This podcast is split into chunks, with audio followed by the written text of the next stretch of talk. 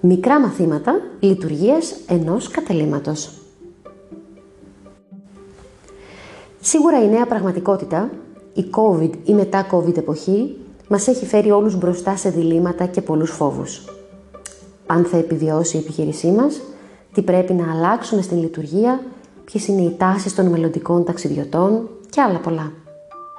Μέσα σε όλα αυτά τα ερωτηματικά, εμείς στην ομάδα μας, θεωρούμε πως είναι μια πρώτη τάξη ευκαιρία να πιάσουμε τα πράγματα από την αρχή, από το α.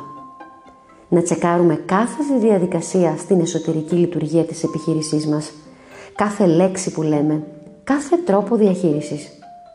Γι' αυτό αποφασίσαμε να ξεκινήσουμε με μικρά μαθήματα, απλές καθημερινές διαδικασίες που ίσως όμως ποτέ δεν τους είχαμε δώσει την απαραίτητη προσοχή. Μην ξεχνάτε, ο διάβολος κρύβεται στις λεπτομέρειες. Σε κάθε μα κάθε επιχείρηση το μεγάλο αγκάθι, το τεράστιο πρόβλημα για το οποίο δεν βρίσκεται εύκολα ένας ασφαλής τρόπος επίλυσης, είναι η αντιμετώπιση παραπώνων. Ποιος από εμάς δεν έχει βρεθεί στη δυσάρεστη θέση να πρέπει να λύσει ένα πρόβλημα, να διαχειριστεί έναν οργισμένο ή αγενή πελάτη, να αντιμετωπίσει ένα ενθερμό παράπονο που εμφανίζεται από το πουθενά και απλώνεται στην είσοδο της επιχείρησης, ορμάει με θράσος μέχρι τα αυτιά των υπόλοιπων πελατών και ξάφνου βρισκόμαστε καθισμένοι στο εδόλιο του κατηγορουμένου να πρέπει να κουβαλήσουμε στην πλάτη μας την υπεράσπιση μιας ολόκληρης επιχείρησης. Ακούγεται τραγικό και απίστευτα βαρύ. Δεν είναι όμως. Η λύση υπάρχει. Σε ένα ενθερμό παράπονο, η λύση με απλά λόγια είναι η αγορά χρόνου. Και για να εξηγήσουμε, όταν βρεθείτε εκτεθειμένοι μπροστά σε μια κατάσταση σαν αυτές που αναφέρθηκαν παραπάνω, φροντίστε να αγοράσετε χρόνο από τον πελάτη σας. Λίγος χρόνος και τα επόμενα 8 βήματα που θα αναφερθούν θα σας βοηθήσουν να διαχειριστείτε ταυτόχρονα το δικό σας άγχος, την πληγωμένη εικόνα της επιχείρησης την οποία εκπροσωπείτε και το παράπονο του πελάτη για το οποίο είμαι απόλυτα βέβαιη πως ακόμη σκέφτεστε «Μα ήταν ανάγκη να συμβεί σε μένα». Χωρίς καθυστερήσεις πάμε αμέσως στα 8 βήματα της σωτηρίας όλων. Βήμα πρώτο. Ευχαριστούμε τον πελάτη για το παράπονο. Ναι, ναι, λέμε ευχαριστούμε πολύ που το αναφέρετε. Ευχαριστούμε πολύ που μας κάνετε γνωστό το πρόβλημα. Σε καμία περίπτωση δεν χρησιμοποιούμε εκφράσεις τύπου «Λυπούμαστε πολύ που σας συνέβη αυτό». Η συμπόνια σε έναν έξαλλο πελάτη δεν θα βοηθήσει. Μάλλον το αντίθετο. Έτσι θα τον εξαγριώσετε περισσότερο. Βήμα δεύτερο. Δώστε μια μικρή εξήγηση για το ευχαριστώ. Σε καμία περίπτωση δεν θέλουμε ο πελάτης να σας περάσει για σκυζοφρενή, οπότε αφού χρησιμοποιήσετε το ευχαριστώ σαν πρώτη αντίδραση, εξηγήστε του σύντομα για ποιον λόγο τον ευχαριστείτε; Δηλαδή πόσο σημαντικό είναι το γεγονός ότι σας ενημερώνει για το πρόβλημα που προέκυψε είτε στον χώρο διαμονής του, είτε στο πακέτο υπηρεσιών που του προσφέρατε; Βήμα τρίτο. Φυσικά και θα απολογηθείτε. Αυτό δεν είναι κάτι που μπορεί να αποφύγει η επιχείρηση διαστόματός σας. Απλά θυμηθείτε αυτό να είναι το τρίτο βήμα σας.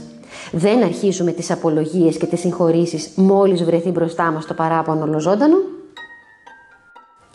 Βήμα τέταρτο.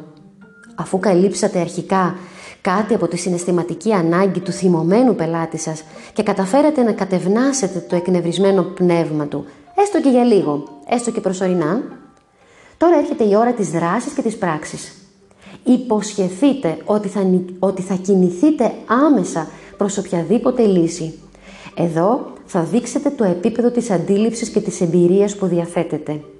Από εδώ και προς, περνάτε στην βασική λύση όλου του θέματος. Αν χρειαστεί πάρτε μια πρωτοβουλία, μην φοβηθείτε το τυπικό πρωτόκολλο. Αναζητήστε έναν ανώτερο άμεσα Προτείνετε του μια λύση. Σκεφτείτε σαν ιδιοκτήτης, αν δεν είστε. Σκεφτείτε σαν πελάτης, αν είστε ιδιοκτήτης. Βήμα πέμπτο.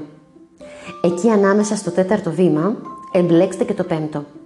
Πάρτε από τον πελάτη όσες περισσότερες πληροφορίες μπορείτε σχετικά με το θέμα που αντιμετώπισε. Προσπαθήστε να καταλάβετε και εσείς οι ίδιοι πού υπήρξε η εμπλοκή. Βήμα έκτο. Προχωρήστε ταχύτερα στη λύση που βρήκατε. Μην αφήνετε άσκοπα χρόνο να περνάει. Μετράει εις βάρος της επιχείρησης και αυτό είναι το μόνο σίγουρο.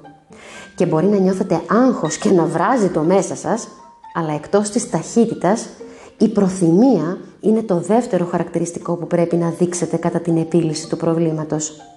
Θυμηθείτε, δεν το κάνετε από αγκαρία. Κατανοείτε απόλυτα την ψυχολογία του ανθρώπου που είναι μπροστά σας και πασχίζετε να τον βοηθήσετε να νιώσει καλύτερα. Βήμα 7. Το ότι βρέθηκε μια λύση και ο οργισμένος πελάτης δεν βρίσκεται πλέον μπροστά σας, αυτό δεν σημαίνει ότι η υπόθεση μπήκε στο σιρτάρι. Αναζητήστε τον με όποιον τρόπο είναι εφικτό για αυτόν.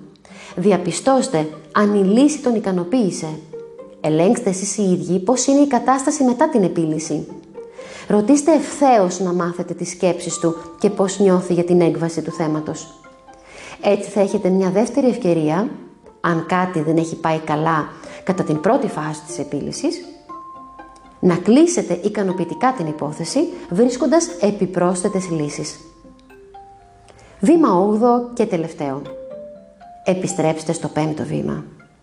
Δείτε προσεκτικά τι δεν πήγε καλά με το συγκεκριμένο πελάτη. Βρείτε το λάθος και δουλέψτε πάνω σε αυτό.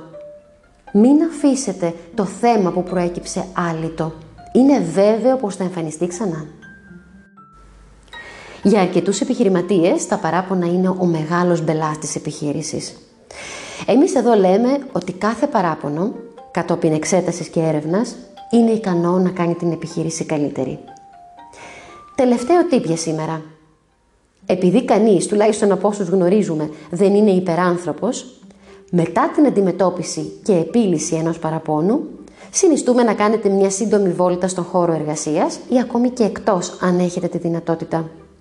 Η αποφόρτιση είναι προαπαιτούμενο για να ολοκληρωθεί με ηρεμία το υπόλοιπο της βάρδιάς σας.